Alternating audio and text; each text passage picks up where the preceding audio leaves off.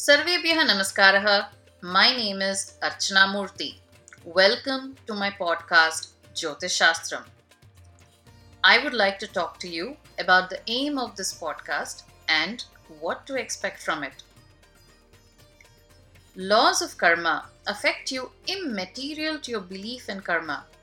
Similarly, Jyotish Shastram or astrology is the effect of planets and stars on our lives. It will apply even if you believe or do not believe in this science.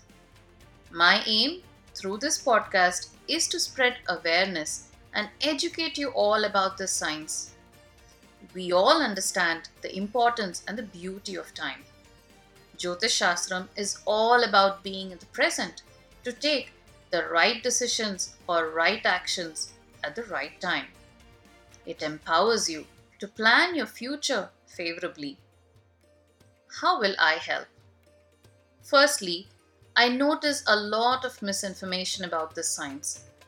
This is where I would like to step in. Pass on the information written from our ancient scriptures or what you call as source language. I learned Sanskritam and completed an advanced course called Kovida in order to decode this science, and I'm eager to pass on this knowledge to you. Secondly, a misnomer about Jyotish Shastram is that it is perceived as a complex subject. Well, I have simplified complex business scenarios as a business analyst and project manager all through my 18 years in the corporate world. Not that Jyotish Shastram is complex, but it is made out to be that way through the complex language in books or videos. Most importantly, we are talking about stars, planets that are not in plain sight.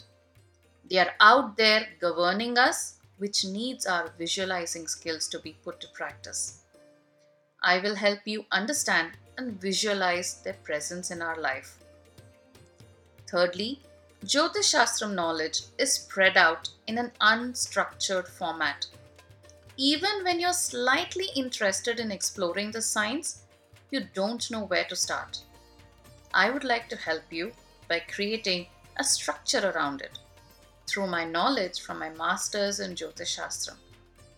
I will start with the bare fundamentals such as what is nakshatram or rashi or zodiac or star I believe that if your fundamentals are strong, then you assimilate knowledge better.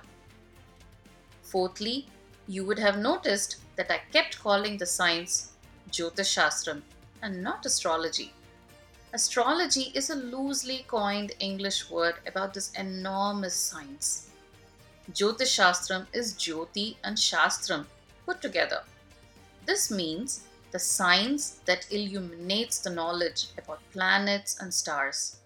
So, I intend to use the apt word for this ancient science as Jyotish Shastram and not astrology.